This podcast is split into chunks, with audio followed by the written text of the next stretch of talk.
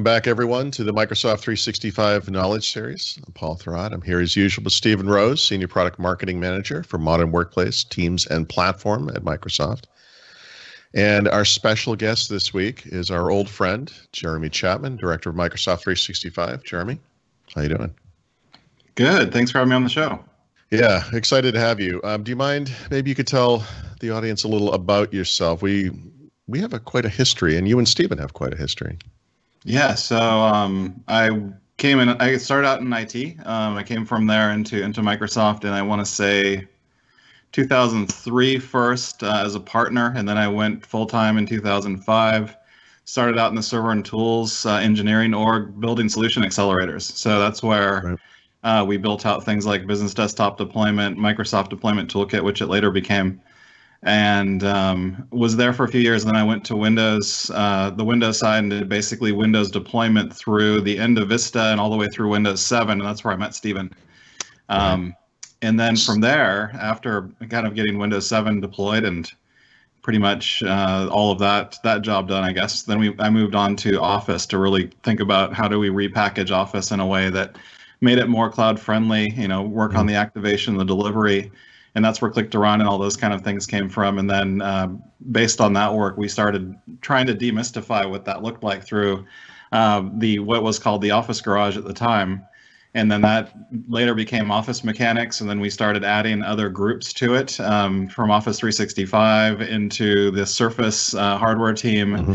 then Azure, and then uh, and then finally the Windows team was part of it. So now with Microsoft Mechanics, we really span the entire company, and we're from a from a subscriber and follower perspective, we've got one of the larger followings at the company with uh, you know with commercial followers doing all the different aspects of deployment, management, all those things. So we create about a hundred different um, kind of instructional or announcement type deep dive videos per year through Microsoft Mechanics, uh, and that's that's what my main my main job is at the moment at Microsoft. Really trying to make sure people know how our stuff works, how they can use it, why should they care, mm-hmm. and uh, really how to deploy and be successful with our products.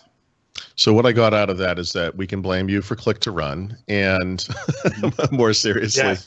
um, you've been basically involved with deployment for your almost your entire career at Microsoft. It seems.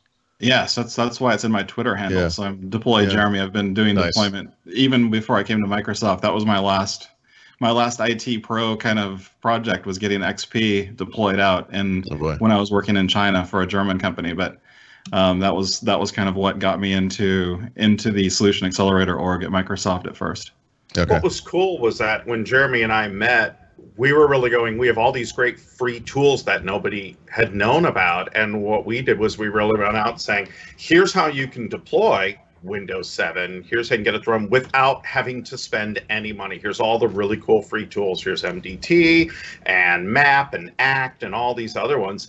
And it was great because people said, I've never seen Microsoft come into my town and do a whole thing and talk about free tools that are available now. Right. It was always here's what you have to buy, and it was great because he and I both felt that we had that we had not seen a great job done with IT pros, where it was always like buy our stuff, and then once we did, we sort of left them behind to really go back and show them how to do this, give them good guidance, and show them these great tools, many of which are free that they could leverage today. So it was great. So he and I really connected on that, and it really connected with the audience, and it was um, right. it was it was a big change for us in how people viewed us back in 2009, 2010. Yeah, and the other thing, and I still see it today, is um, you know sometimes you'll get something that's that's too difficult to deploy or too difficult to enable or configure, yeah. and they'll say, "Oh, that's what a partner's for," and then like my job's done, wipe my hands clean. Yep. And I always think like if you're the product manager, or somebody who's at Microsoft saying that's your answer, then you've already lost because you need to get people in IT actually bought into the process and at least, at least understand the architecture of how the product works. Mm-hmm. Yes, partners then get domain expertise and they're probably more efficient. But once you say like that's the only option is to use a partner to do something that no, because then what happens is you might have a bench of a dozen partners globally that know how to do something really well and then the rest of the people that you know want to do you know 500 seat deployment or whatever won't be able to even touch it or you won't be able to become a partner to, to get your skills deep enough to kind of qualify for that exclusive crowd of the partner that can help you so you know we tried to mainstream everything from a deployment perspective and really like Stephen said on some previous episodes move from sector-based imaging, you know, Ghost and, and those types of processes. Right. To more of a, a file-based imaging, and, and I, I, remember the early, early days of building out the WIM file format and single instance file, files inside of that image, and having all the different SKUs yeah. and everything available. And that was actually yeah pretty cool and it's kind of a i would i would even say it's to some extent it's kind of a predecessor to click to run in, in the sense that you know we're delivering a set of components and we're, we're looking to see that that manifest of components is available on the computer. And that's the way kind of the wim unpacking works when you when you expand a wim image on a disk. So it's kind of it's semi close to how we would do the virtualization part within click to run we just have to do a bit more virtualization with you know registry keys and things and different services we need to enable as part of as part of c2r right you know, this episode is kind of an interesting nexus of things, and it's great that you're here for this because in the original episode, the first episode, we talked about how in that Windows 7 Springboard timeframe, uh, you folks were talking about what at the time was the modern desktop. You know, Windows 7 plus Office. Uh, what was it? Office 2013, probably. Um, yeah, 2010. Yeah, yeah, 2010, yeah, one of those. Yeah. yeah. Oh, right. Okay. And um, you know how as we move forward now, uh, ten years or more, um, you know things have shifted, and the modern desktop, such as it is, is a different place. You know, the modern work uh, place is a different place. And of course, since we started the podcast series, uh, the COVID nineteen pandemic happened, and a lot of people are working remotely now for the first time. And this has caused uh, a lot of angst on a number of levels. But for organizations that have to react quickly to this, getting people working remotely and then kind of retroactively um, securing that, which is one, one thing we talked about in the last episode. Uh, but just making sure that people have the tools they need and, and, so forth. And we thought maybe uh, it would be a good idea to take a step back and, and think about how organizations can enable remote work and that, you know, your mm-hmm. work uh, on deployment over all these years is kind of uniquely, uniquely suited for this conversation. Yeah, totally. I mean, there there are so many things, and and even just being um, in Microsoft and watching the the transition. You know, there was a time when we all needed uh, VPN connectivity to get our work done, to you know, approve expenses, to put things into the system, to find files through file shares, and literally. I mean, I can probably count on one hand the number of times I've needed a VPN uh, connection back to something, a corporate resource that I have to grab uh, in the last month. Like it, it, it, still happens, but it's very rare. And all of our line of business apps, everything's uh, web-based now. All of our files uh, have moved from file shares into you know into SharePoint or OneDrive locations.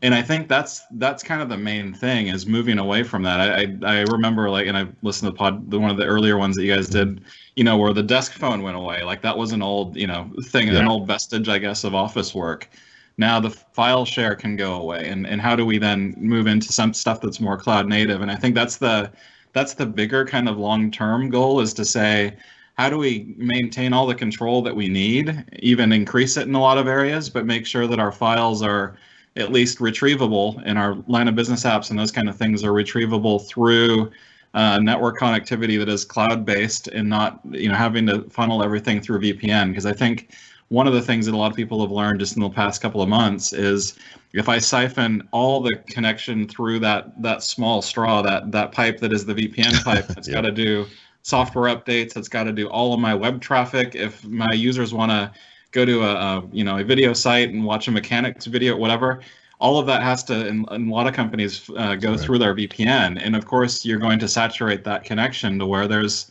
zero performance. So I think it's been like, you know, like those old cartoons where people put their fingers on the various holes in the wall trying to say, okay, yeah. how do I get enough um, things going through that to where, you know, traffic that makes sense, whether it's Teams or video calling or other things to be on a, on a second or split tunnel.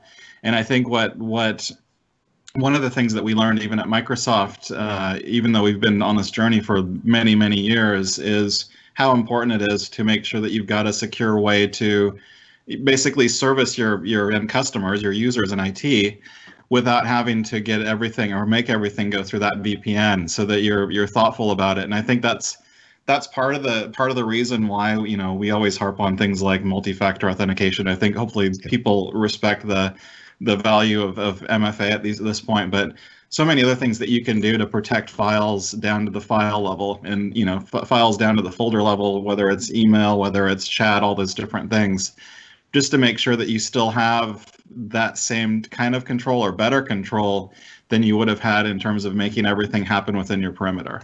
Yeah. And I keep hearing from IT pros, you know, I don't want to lose control. And then you're like, you're not, you're gaining control. Once you move stuff into SharePoint, once people have stuff in OneDrive, it's going to, you're going to have more control where things like DLP and AIP and all these other things kick in. So, you know, you can protect all of those endpoints. You have an know exactly what's coming in, what's coming out, how people are working, and you're giving people that choice to be able to work from any device and not limit them to this one that you've locked down. So it's also part of that switch in mentality and moving away from that. We're going to keep it on the X drive and not let you do this. But right. like Jeremy was saying, the amount of bandwidth that you end up having to to crack is just crazy. It's insane. Yeah, in in what I'm sharing here, and maybe you can. So one of the things that we've done even yet. recently. Um, so basically, one of the things that we've done in the last couple of months, and if you read Alex Weinert's post from last November, I want to say, yeah, we were replacing security baselines with security defaults. Now, this means that any net new tenant that's created for Microsoft 365 is going to have MFA configured. And that's a big deal because, you know, uh, in terms of going from like normal single factor password authentication to MFA, we like to say it's, and we've got data to prove it, it's 99.9% plus effective on credential based attacks. And I think it's in the high 90s on attacks overall because passwords, especially when mastered in the cloud, are things that are fairly, you know, easily targeted, hacked, you know, phishing, phishing schemes, those kind of things to get uh, brute force, password spray attacks, those types of things. So that's a big deal. Um, another, another thing that, you know, as I mentioned, our, our VPN, there's a great blog here. Um, from from Lucas. Uh, it's basically going through all of our our own implementation of our VPN to handle kind of COVID nineteen and the increased demand that we had. And you know we we've seen just in terms of in terms of payoff, um, connectivity success rate uh, has gone way up. Number of concurrent sessions, two hundred thousand. I mean, all of the different employees that we have, one hundred twenty eight thousand employees uh, that we're that we're managing through it. Everything that we're doing through VPN has been, you know, we, we've we've been able to succeed effectively because we've got the split tunnel and most of the traffic going through um, kind of public connectivity. So we don't have to have as much traffic going through VPN. So it's actually it's it's quite good in that sense. The other things that we can do, you know, in terms of thinking about how we holistically protect, you know, our environment we've got tools like uh, Azure Sentinel that will help um, in terms of protecting, or I, I should say, monitoring uh, any of the activities that you have across your apps. You can do things like um, app proxy uh, as part of Azure AD to really monitor the traffic. So if you do have cloud-based apps, you are you are wanting that kind of um, that kind of networking uh, security blanket that you've got in terms of some of the uh, on-prem networking resources that you're using now these are things that you can do in order to have again a, a split ton a lot of public uh, traffic going through but then having the same the same visibility into all the different connections that are happening so this is a big deal um, let me go back to let me go back to this desktop um, and so so i mean these are some of the things that you can do just to make sure that that you can that you can basically survive and and thrive in a in a world where you know the VPN might not have enough throughput to handle all the connections to all the different services that you're using. So I think this is one of the main things long term is just to make sure that you can handle you know public traffic and use those resources as, as best possible. And I'll, I'll, go into some other some other capabilities in a sec, but these are these are some main kind of um, long term principles, and then then we'll drill into some of the other technologies here in in the next few minutes. Great. Great.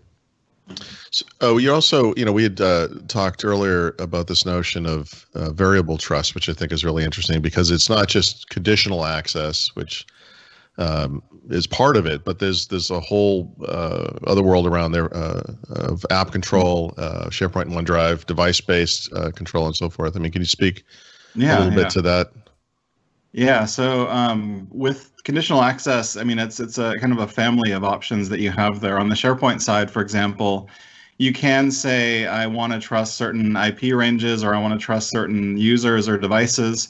And if say a device is unknown to me or it's it's not considered a, a trusted device, we can basically start to tailor uh, what you can do with any assets that you find through SharePoint. So, for example, uh, if I just want you to be able to view a document on a home machine and but not be able to print it or download it, these are things that are now native inside of SharePoint Online. So um, this is super pertinent from a work at work from home kind of perspective because there's a lot of these. Um, you know, you've probably gone to the closet and found like your old laptop from years ago. Maybe Stephen and I helped you deploy it to Windows 7 back in 2010.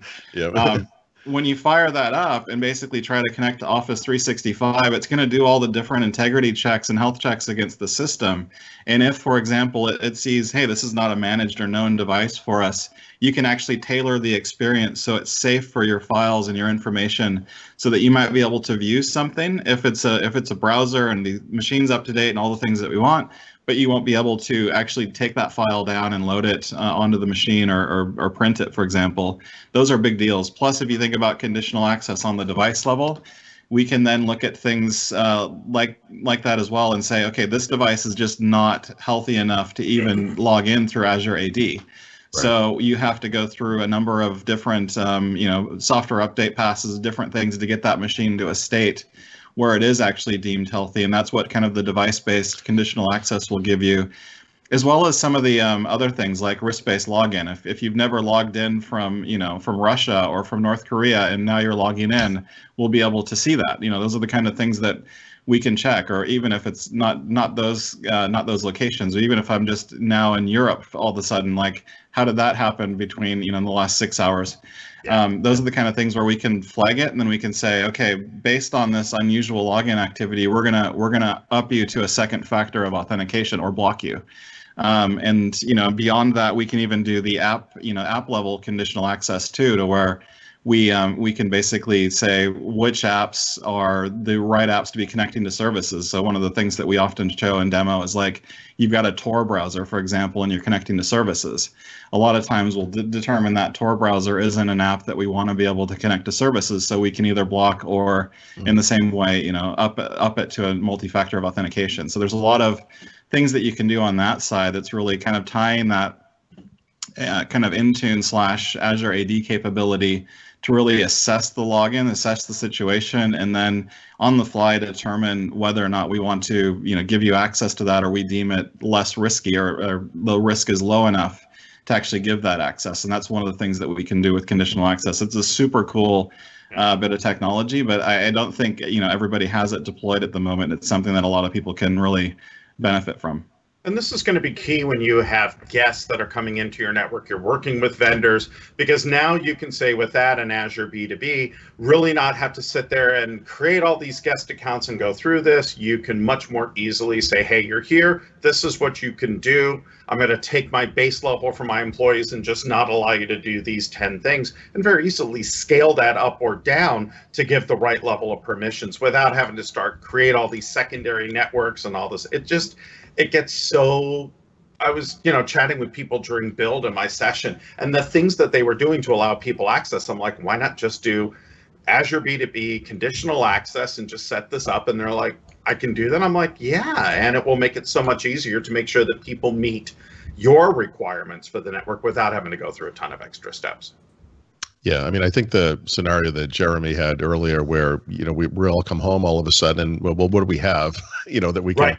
use to work on is is probably one of the more common scenarios that has occurred. And so the fact that you can trust that computer to whatever degree, based on where it is with security updates and so forth, and whether you know how you sign in, uh, is super important because I think a lot a lot of people are going to run in, into that exact scenario. Um, and you spoke earlier about cloud native, which I love, and but also cloud for um, document storage is mm-hmm, super important mm-hmm. as well. This kind of speaks to the end of the X Drive uh, yeah. uh, bit that Stephen talks about. So, uh, what's going on with uh, with cloud-based document access um, for organizations? Well, let me. I'll start on that, and then I'll let Jeremy pile on. I mean, the big thing, and again, it was a question that popped up in Build last week, so it was great. Was we have great free tools like the SharePoint Migration Toolkit. the SharePoint Migration Toolkit, SPMT, you can take your X Drive and you can move it to SharePoint. And what's great is you say, hey, HR, here's your group. We're going to move all that content over there. So things that are going to be shared by need to be accessed by multiple people. It's right there. You're not going to need a VPN to have to, to go into it unless you've set it up that way, but don't have to sit there and start mapping drives. And then people's personal data, you can use the same tool to move it into OneDrive. And what's great is not only is it there, not only when you log into a new machine is it there, but like I said, I go to my iPad, I click on desktop, there's all the files, everything's in sync. But we also have protections.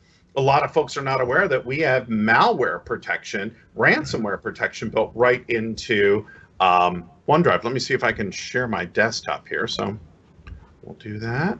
Let me know when you guys can see that. Yep. Awesome.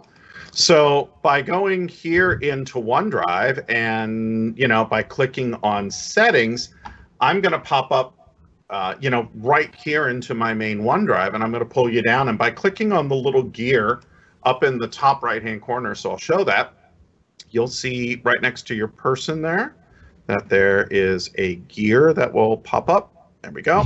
And if you click it, go to restore your OneDrive and this will show you every file that you have deleted, changed, anything in the past, for the past 30 days. So we can pick all these files, a single file, and we can restore that back. And what's great is if you got hit with ransomware on Friday at 11 a.m., you could say, I want to go back to 1059 on Friday. Every file, every folder, everything will be you know, put back to exactly that point. And most this folks is, don't even know they have, they have this. Right. I mean, this is cloud-based file history, uh, which is kind of like that time machine effect where you can, right, like you said, go back. That's amazing. That's an amazing yeah. capability. And the fact that it's in there is there. The fact that if you know you, uh, for some reason, you know, if OneDrive finds that you suddenly have a ton of files that are being rewritten it will actually stop and say what's going on. Is this something that you're doing? It'll say, are you aware you just threw away 2,000 files? Or if it sees a lot of files being rewritten, our anti-malware kicks in, it will stop, it will take a look, and it gets user involvement. So you have that protection and don't need to worry about that. And that's built in as well as Vault and other great features in there. And that goes across SharePoint, OneDrive, and Teams because it's that same back end of that. Right, right.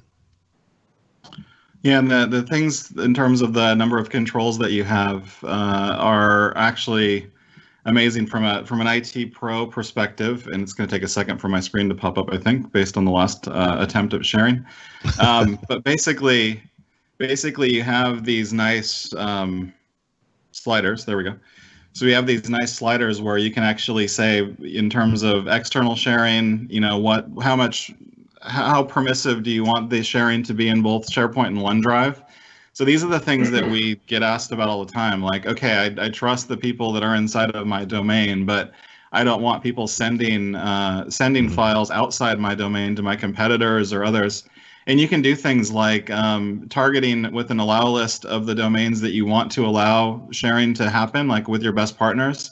And I can anti-target, for example, and say like, if my if if I'm Contoso and my arch rival is Fabrikam, our two favorite companies, um, then I can actually block any sharing to Fabrikam. So this is all this is all real stuff that we can do that really you know helps in terms of how people share. And the other thing is what are what are some of the defaults that you get? Because when you click like copy link or share and you get these different um, sharing options, we can choose what the defaults are as part of that. So I might have a posture where I say yeah, I want everybody that's a full-time employee of my company to have access to that file by default, and you have to select, you know, down level that to maybe the individual person you're sharing with, or you can go the other way and say, I want it. No, when somebody hits um, share and copy link, it's going to start with just the explicit person I'm sharing with, and then I've got to up level that um, into other, you know, to to larger populations of users. So we have all of that control, and this is the kind of the access controls I was talking about, where you have the ability to say, um, again, manage things that are coming in. If, if an unmanaged device is coming in, I can I can do a limited web app, web access only. This is where I set that control in the SharePoint Admin Center. Um, I can automatically sign people out if somebody reports their device is stolen.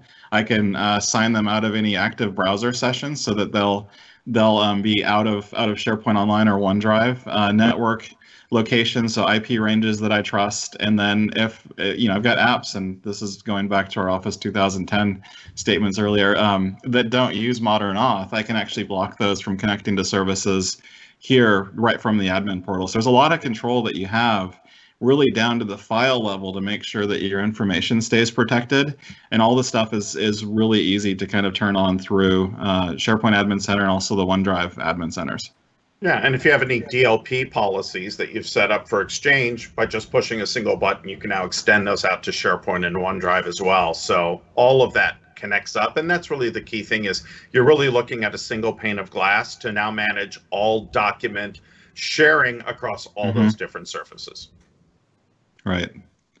And one of my favorite things that kind of, and we just did a show on this uh, this last week, that kind of comes out of this is once everything's up in the cloud and can be indexed and, and searched, you can actually start to enable Microsoft Search, which is kind of a derivative of Bing and something right. that you can use to not only find your your different files, people, even floor plans, and I'll show you what that looks like in a sec. Um, but you can actually find everything that you Okay, come on. There we go. That's where I want.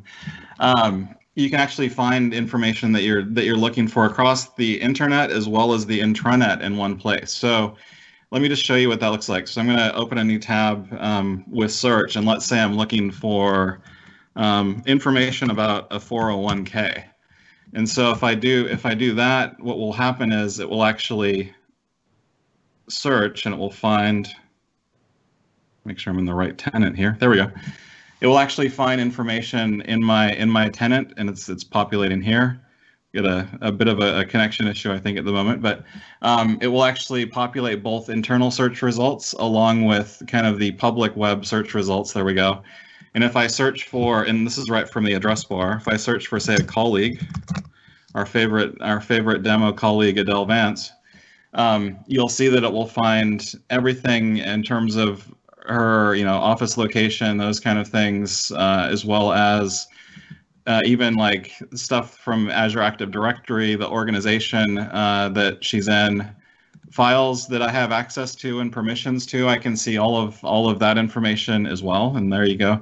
Um, and any any upcoming uh, appointments or you know meetings that i have with adele i can actually see those here. There we go. We've got a project tailspin uh, uh, meeting coming up all of that's there in, in search. So it's actually pretty cool integrated and you still get the public search results as well. Um, and then and, we and, just... and, we get to learn that our favorite movie is The Legend of Bagger Vance, which is terrifying, but good. That's a great, that great movie. Right. That's how you can tell it's a fictional character. Right, exactly. so in something new that we've added is this what we call the work vertical. So this this gives you all of that work stuff in one in one kind of view, and then you can actually navigate through it here one of my favorite capabilities, though, is uh, you can actually have a look at, you know, if you need driving directions. Like this is this is where for us it's uh, always interesting at Microsoft to be able to find the various buildings that we have across Redmond. Right. And here, I'll do a search for Millennium, and Millennium is one of the harder buildings that we have to find because it's actually in, um, you know, in Redmond, kind of in the uh, Redmond proper Whole Foods kind of area but all of this will actually give you a map and you can you can use this to get directions for how to drive there. And then we can even do if we want to do floor plans we get the ability to even say okay i know somebody's at millennium 1260 i can even see where their office is. So if i'm if i'm either in my computer or in my phone it works. If i'm signed into bing on on the phone and uh, sorry edge on the phone i can actually see exactly where that person's office is as i'm going to you know look for Adele or, or Megan Bowen or any of these uh, people that I that I search for in the you know in the directory through through Microsoft Search. So these are once again once your files are in uh, OneDrive and SharePoint, these are other options that kind of open up to you in terms of being able to find content more easily and kind of lower the barriers to get to get work done and to find what you need to find, uh, you know, through a normal search, through the address bar even. Right. And that's also going to power things, you know, similar to what we see with Exchange Online, where now you can go into the Outlook mobile client, do a simple search, and not just find emails from people, but all of that. It now brings that across all those all those right. different apps and devices and platforms. It's also worth pointing out that one of the many nice things about the new Microsoft Edge is that it supports work and uh, consumer profiles. Yeah. And uh, when you're signed into a work profile like you are here, you get this Bing Microsoft Search experience, which is great. But even if you're signed in as you know your consumer Microsoft account, uh, profile, if you hit a uh, a work website, it will auto switch profiles for you Yeah. uh, and pass through that authentication. Yeah, it's Yeah, much one the- smoother as you start to do that. And that's relatively new, but yeah, I once you realize what it's trying to do, it figures that out intelligently. And I went from a work I was signing into buy something personal and it switched me automatically. So again, it's that under Yeah. because it's smart, it knows when it needs to go back and forth, which is great. And that's Yeah. good for working from home because uh, you know the reality is people are going to be switching back and forth, you know, between Yep. their personal and work needs as they browse. Another and another kind of thing that another favorite here, and this goes back to our our deployment days for Windows. Um, you can actually define acronyms. Ooh, hold on. I need to go into all. You can actually define acronyms for um, things that you're searching for. Like for example, if I'm searching for MDT, and now that should, after this page loads, show up the work-related uh, acronym. Let me try it again just to make sure, because I did define it um, for for that right through right through search. And just to show you, after that loads, if it does, maybe it won't cooperate this time. But um, here's where you configure everything. So this is all done through the admin portal in Microsoft 365 and Microsoft Search. Um, you can set up all your um, acronyms, bookmarks, the floor plans that we saw earlier, locations, which were the map location like for Millennium. In about a day or so, you can get all of this stuff configured, and you've got that super powerful kind of search working across, you know, all of your all of your files and all of your office locations, all your terms, all your intranet, to where anybody can find what they need. So that this is one of my one of my favorite new capabilities, and it's kind of funny when it started rolling out at Microsoft. I thought, is this just an internal thing that we can use at Microsoft? it turns out Yeah. everybody can use it. Yeah.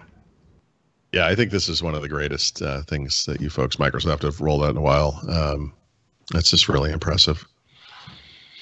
Speaking of impressive, we should move along to uh, Microsoft Teams. And this is something that's kind of personal for me because my organization is in the process of uh, switching over to Microsoft 365 and Teams. And, uh, you know, it's a new world. And, and Teams is not just an app, it's a platform. There's a lot going on there and specifically for the kind of remote work, work from home uh, scenario, obviously people are going to be having meetings online. They're going to be collaborating uh, remotely. I mean, can you folks speak a little bit to that and how that works? Yeah, so with Microsoft um, Teams, it's been it's been huge in terms of the just the amount of uh, the amount of traffic, the amount of usage. The, this the people that have been using Teams, especially in the last few months, it's been crazy. I think you've spoken to the kind of the different updates in terms of the user counts uh, in the in the past few uh, webcasts that you've done. Right. But just just the number, you know, of, of sheer like meeting minutes that are happening at the moment, it's unprecedented. It's um, it's been a huge enabler, and I, and I think that you know whether you're whether you're using it for chat, whether you're using it for online meetings, I think the the strongest part for me, especially vis-a-vis some of the other options, is just the deep integration that's there between uh, things that are in Office 365 and Microsoft 365 and just being able to kind of hop through all of that as well as even your line of business apps or any power apps or things that you're building all in the one kind of chrome the one construct um, of teams. So it's it's a fully integrated we used to say it's kind of a chat based workspace but it's more it's more than that. It's a broader collaboration app that has you know basically connectivity points to all the other apps that you use in the span of a day. So i'm Yeah. literally living in teams probably you know 10 hours a day myself in terms of just hopping through all the different meetings and files and things that i'm working on Yeah, Oh, at, I- at, at, at Build last week, we saw some amazing customers and how they've either built low code, no code apps that they've gone ahead and dropped in. We've had end users basically say, hey, there's a SQL database of stuff that I want to be able to leverage on my mobile phone and dropped it into Teams, as well as what we're doing around first line workers and bringing the graph and intelligence into it. So as people start to look at it not as this uh, as Jeremy said, this chat app, but look at it as a platform that we can build upon, that we can add intelligence to. You can bring in photos and have AI take a look at it, and make a decision on what happens based on what it sees in that photo. It really starts to open up some interesting new ways to take a look at simple business processes and how to reduce the amount of time or manpower it takes to go through some of those so you can really spend the time deciding how do I leverage this and use this. Yeah, yeah. I, go ahead. I'm sorry. I was going to say, the other thing that I've I've loved to see, especially over the last couple of years, because we were there from the very first kind of beta timeframe, you know, the preview announcements, I should say. Um, the amount of control that you have in IT is, you know, this is one of the things I think that really sets it apart from other other options. Is that I mean, I'm showing the admin portal here, but um, just in terms of managing teams, um, you know, you've got you've got all of the teams management, device management, you know, what users can see, the policies if if you don't want um, the Giphies to be too fun, like those kind of things, if you're in a conservative, all of that stuff, and even things like data loss prevention, if I'm trying to chat credit card information, those types of things, we can right. control all of that through all the different admin controls that we have through Teams. So what you're seeing here is really the work of several years of you know listening to people listening to IT organizations and adding you know very granular very detailed control over how teams is used how the various experiences within it are used. And you can the cool thing is you can differentiate policy. So i can i can scope it all the way down to a user or i can scope policies up to entire departments or countries or however i want to split that up. But I have I have really almost infinite number of configurations, things that I can do with it. And we do have a lot of great guidance to you know to not lock it down too much. Or there are things that you can do that are probably overboard for a lot of a lot of companies, but um, we do we do give you all the options to be able to set up a very secure environment across all the different things that you can do within Teams. Yeah, uh, people who have been listening to this podcast are probably already tired of me comparing uh, Teams to Outlook and, and this notion that Teams is the new Outlook. But in many ways, you know, Teams is the new Windows. It's it's it, that, where yes. you run your apps. It's where you are. It's where you collaborate with people. It's it's becoming everything. Yeah, yeah, it, yeah. Is, it, it, it is a platform more than an app, and I think that's yeah. the big difference that people are starting to figure out that more and more of my day is being spent in teams and there are opportunities to increase that and to add depth from you know on, on an end user uh, uh, point of view yeah. Right, and that's kind of like Jeffrey Snover, who's our technical fellow now, and I'm one of his biggest fans, I think, in terms of his PowerShell days. But sure. like his his move into uh, into Microsoft 365, into Rajesh's org, it's it's huge and he's he's also thinking about it we did a show at ignite that was kind of he called it the people operating system where if you think about how windows is constructed with its uh, various apis and you know application front end services all of these kind of things at a very macro level that's this is kind of representing that. If you tie in you know underlying services like microsoft graph for the kind of search components teams you know and all the various pieces there there's a great there's a great analogy like you said it's like a, it's like an operating system but at a massive scale and across all these different services. And so even when you think of right. the different dialogues like the sharing dialogue or the people cards or those things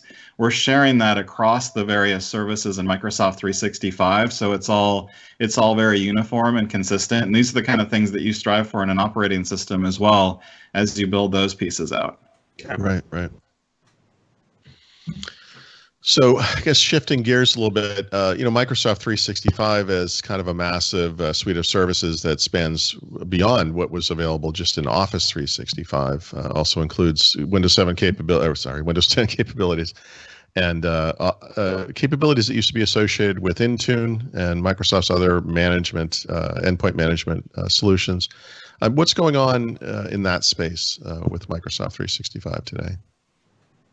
Oh, the, the oh, go ahead, Stephen. I was just going to say, endpoint manager is really kind of our our end all be all for folks there. But go ahead, you take it, Chapman.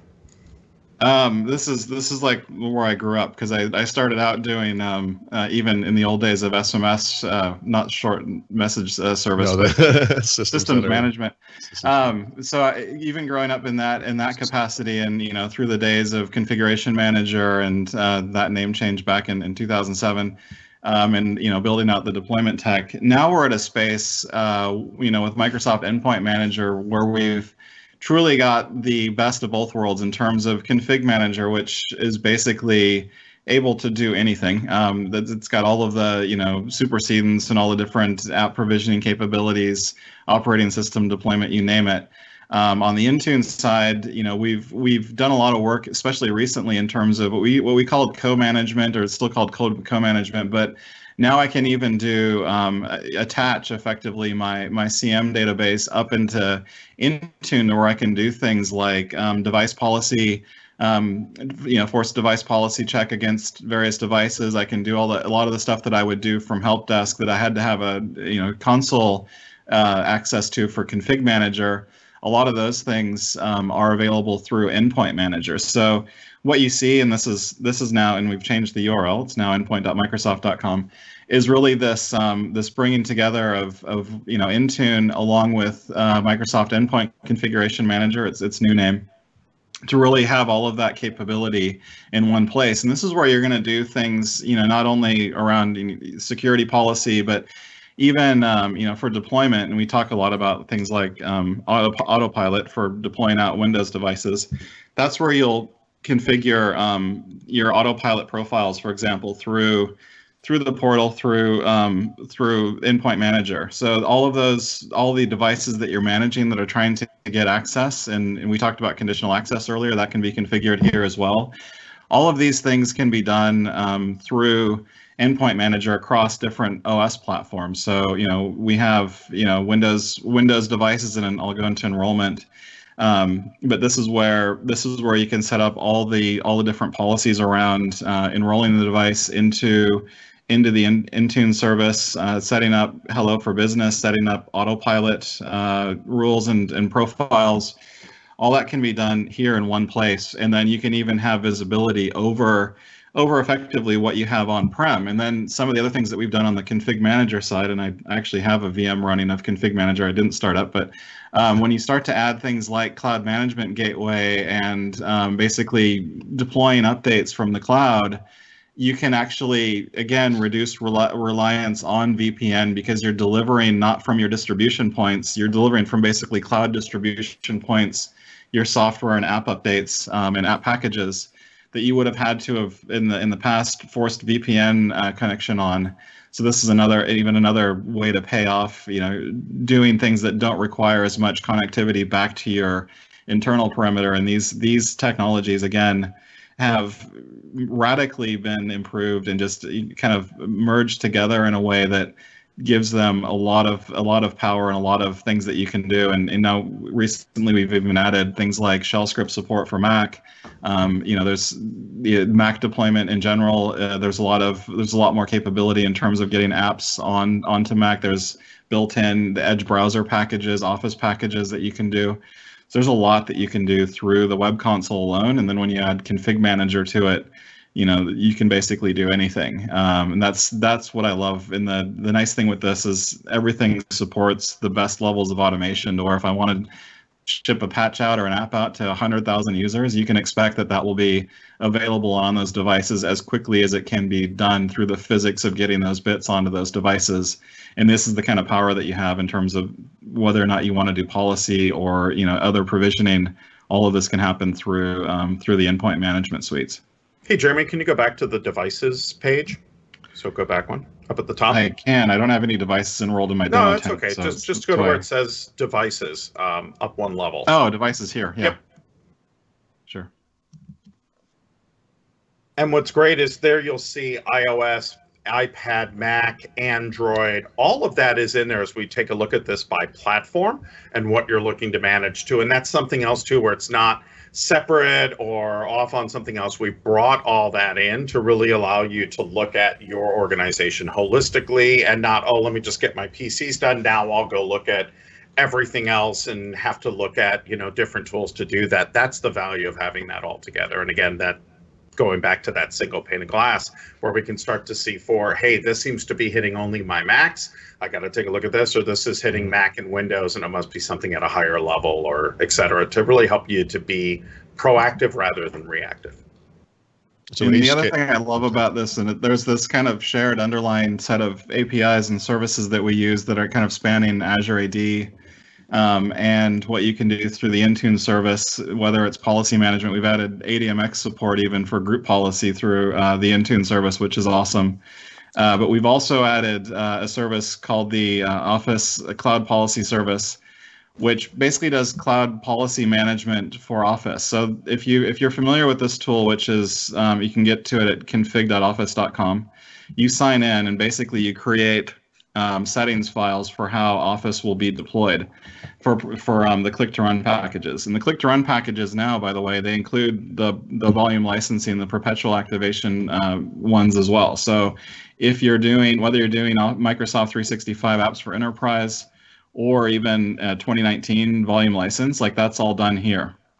Wow. So this is something that uh, we actually we we spec'd a lot of this stuff out in my transition moving from Windows into Office. Um, but you can select all of the you know the up, update channels, which products you deploy. Like this is basically the governing governance of what will be laid down on your computer once you actually deploy Office with um, with the the XML file that this outputs. And then the other cool thing that you can do, and this is kind of tying back into uh, the kind of the Intune side.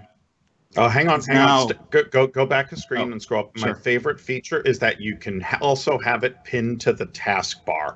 I Yes. love that because that was something we heard from a ton of folks. So if you scroll down, you over on the right, uh, up a little bit, up. It's over on the right. A little bit, a little bit, a little bit.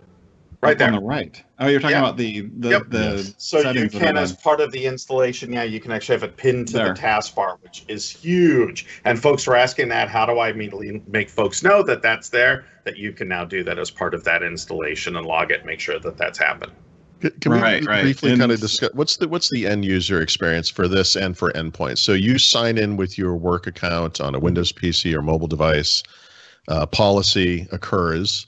How, what's the what's the look here for Office? Is this something you get as part of that process? It's going to be automatically deployed to the desktop when they sign in for the first time. This is when I when I push when I'm doing push style deployment. I'm provisioning it out through um, say configuration manager. Okay, so they'll get it so this ingests the the output as an XML file, and then basically I say run um, run the, the ODT, the Office Deployment Tool, which is the command line interface for this. I point it to this XML file, and this is basically the instruction set that says, here are the packages that we want, 32, 64-bit. Do we want to omit any apps? What's the update channel that we're going to write to the registry? Yep. Um, do we want to have, you know, this is the package, for example, that uh, enables the service for Microsoft Search that we saw earlier. So I can have, I can have that actually even set my um, my browser or my my search engine defaults. All of that's done through the through the push style deployment. Um, The thing like that you can do though, sort, which I think is sort, sort of like the old cool scripts, but just so Right. much easier to do and not having to write it all out. Right, right, and you don't have to. Before you had to kind of author all of this stuff in a in an XML file with Notepad. You know, Yeah. like if you didn't, there were there were some GUI tools that we'd built that were like on GitHub and stuff, but this is much easier, and you actually you can see we were able to save different deployment files. But I think to your other question is the user. So let's say user has got admin rights and they log, they sign into Office 365, and I open up the I open up the Microsoft 365 apps for enterprise package for them to self-install. Mhm. Well, basically, I can um, I can go in and actually set up policies for um, for those machines that connect as well. So um, let me let me go into policy management. I was trying to let me let me, op- let me open up the policy first. But basically, this will do things like uh, give you the ability to configure whether or not um, the machine can run macros or do any of the um, you know we can we can actually set policy of the the behavior of of the computer um, when they're signed in. So here, let me try this one more time. I think that this um, this control didn't turn on, which it should have. We just create a new policy. Um, I'll cancel out of that.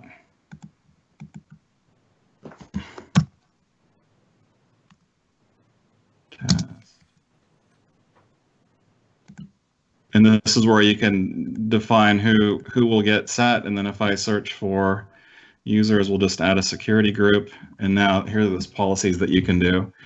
Um, but you'll see there's literally hundreds of policies that we can set. So the cool thing is if I'm logged in with my um, domain credentials for uh, Microsoft 365, it will actually snap the device to the policies um, that are configurable through through this tool. So once I deploy these out and I've targeted them to my right security group, you can see um, you can see, for example, some of the things that we can do. If I search for, let me just search for macro.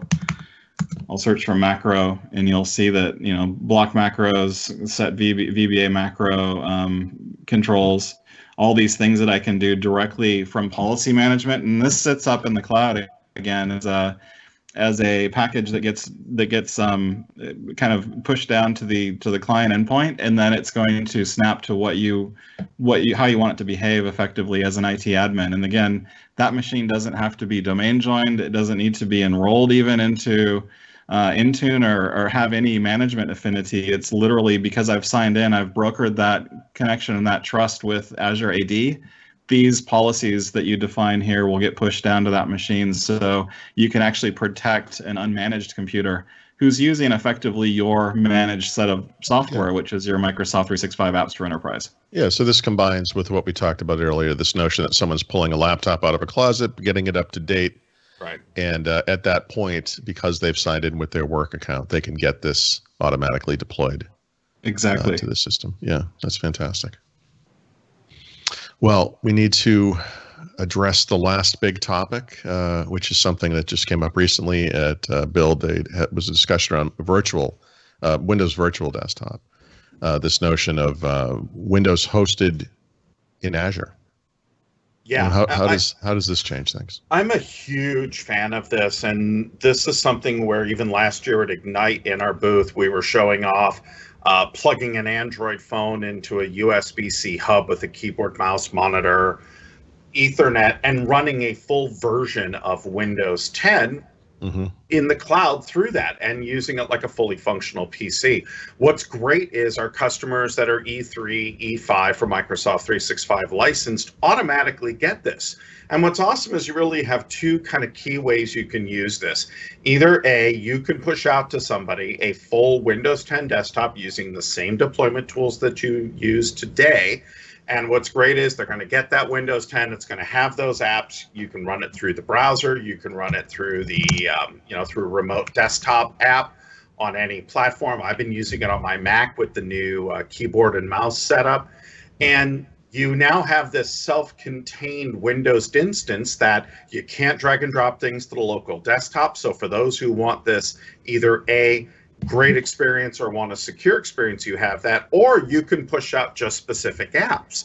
This is awesome if you're using two apps, two different versions of the same app. You're going to go to a new one. You can say, hey, you can continue to use app version one until July 1st. Here's the new one. Take the training, start to use it, and that version will go away.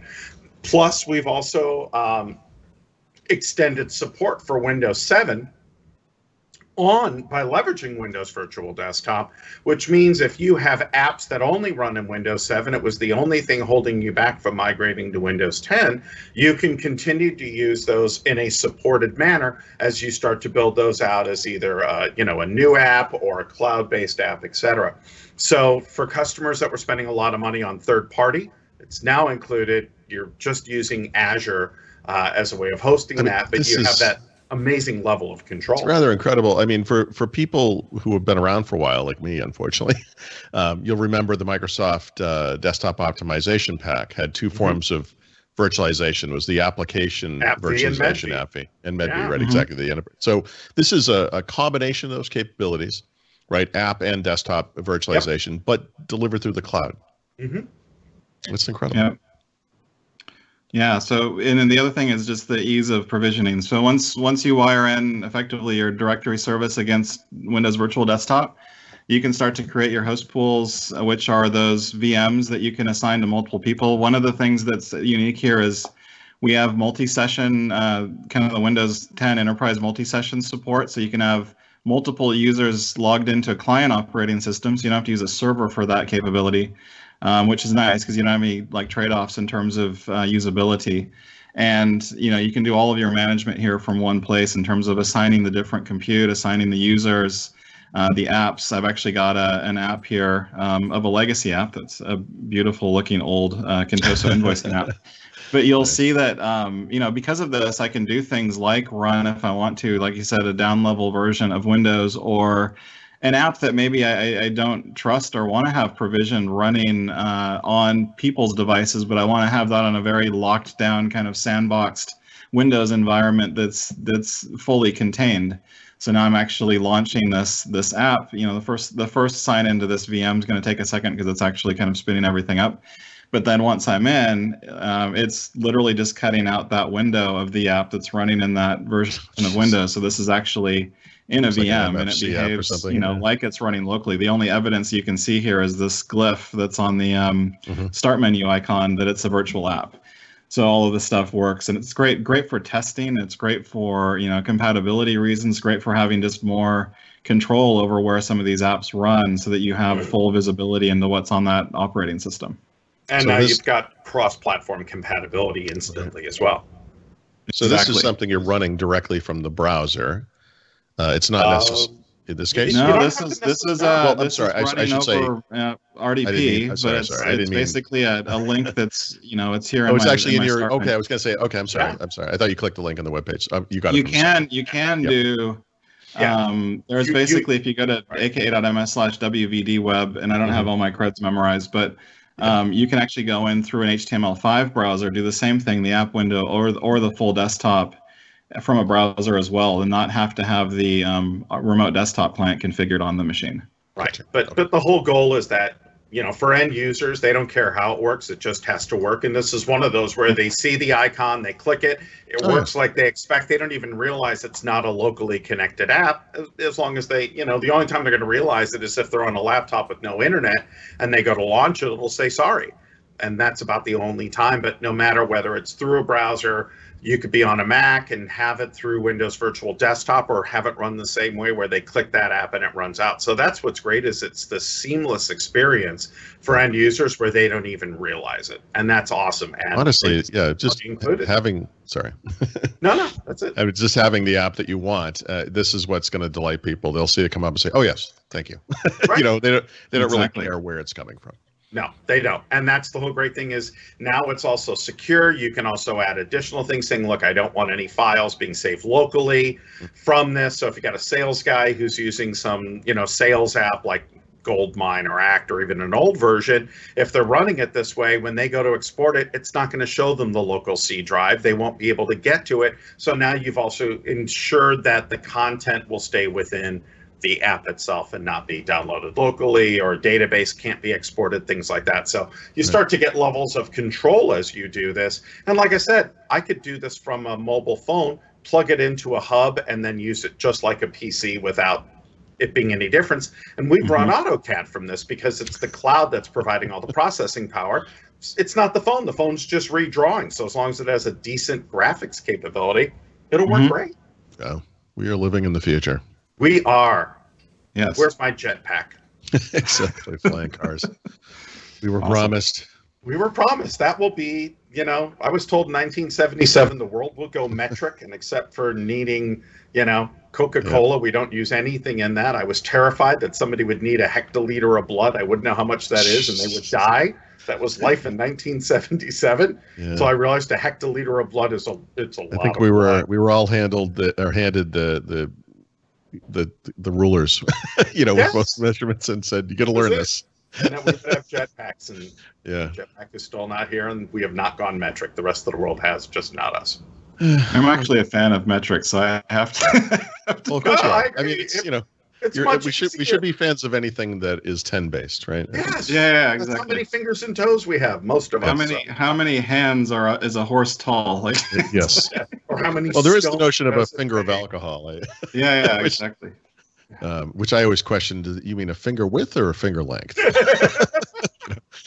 um, yes. Anyway, so we covered a lot of ground today, um, and Jeremy, I, it's really good to catch up with you. I have a very uh, long-lasting memory of you uh, convincing me to wear a parachute outfit uh, for a skydiver's outfit for a Yep. a bit that we did that I will never forget. So thank I you for that. That was for Click to Run. We we wanted to show that you could install Office in the 90 seconds or so of free fall from a plane without internet Yes, connectivity. yes. That was the whole point of that one. I did draw the line at jumping out of the plane, but I did. so Exactly. I'll always have that. So thank you. And Stephen, uh, obviously, always always a pleasure. Thank you guys so much, and thank everyone for tuning in uh, to this latest episode of the Microsoft 365 Knowledge Series.